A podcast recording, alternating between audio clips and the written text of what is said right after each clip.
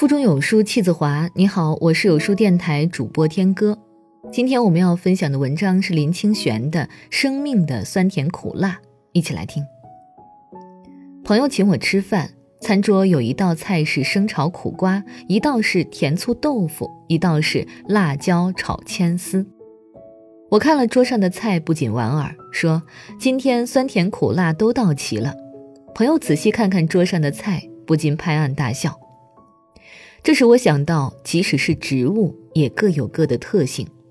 甘蔗是头尾皆甜，柠檬则里外是酸，苦瓜是连根都苦，辣椒则中边全辣。它们这种特性经过长时间的藏放也不失去，即使将它碎为微尘粉末，其性也不改。还有一些做药材的植物，不管制成汤膏丸散或经长久的熬煮，特质也不散灭。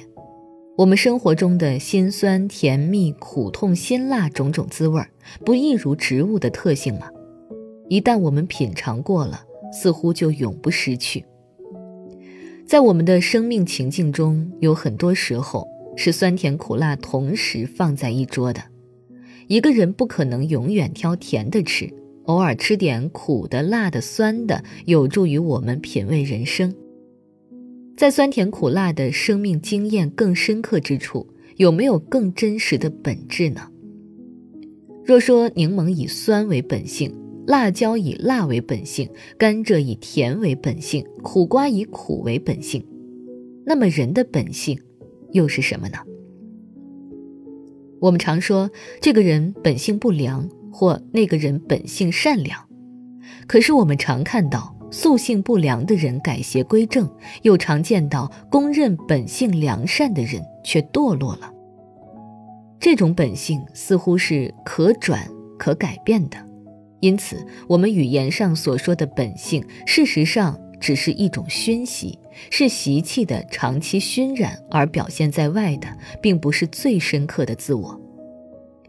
习气是一种莫名其妙的偏执，正如试吃辣椒与柠檬的人说不出是什么原因，但人生的一切烦恼正是由这种偏执而产生。偏执是可矫正的，矫正的方法就是中道。例如柠檬虽是制酸之物，若与甘蔗汁中和，就变得非常的可口。去除习气只有利用中和的方法。人最大的习气不外乎是贪嗔痴，贪应该以戒来中和，嗔应该以定来中和，痴应该以慧来中和。一个人时时能中和自己的习气，就能坦然地面对生活，不至于被习气所左右。我国有一个很有名的民间传说，相传汉朝有一位孟姓女子，幼读儒书，长大学佛，普遍得到乡里的敬爱，老年以后被称为孟婆。她死后称为幽冥之神，建了一座运望台，在阴阳之界投胎必经之路。孟婆取甘苦酸辛咸五味做成一种似酒非酒的汤，称为孟婆汤。投胎的人喝了这种汤就完全忘记前世，然后走入今生甘苦酸辛咸的旅程。传说每一个魂魄入胎之前，各种滋味都要尝一点才能投胎，这是为什么人人都要在一生尝遍五味的缘由。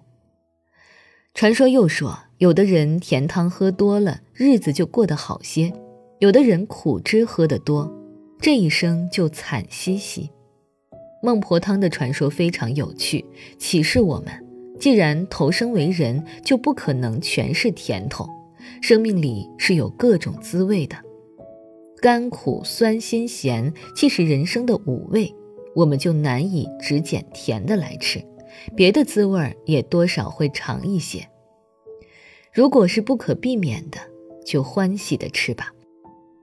想想看，人生如果是一桌宴席，上桌的菜若都是蛋糕甜汤，也是非常可怕的呀。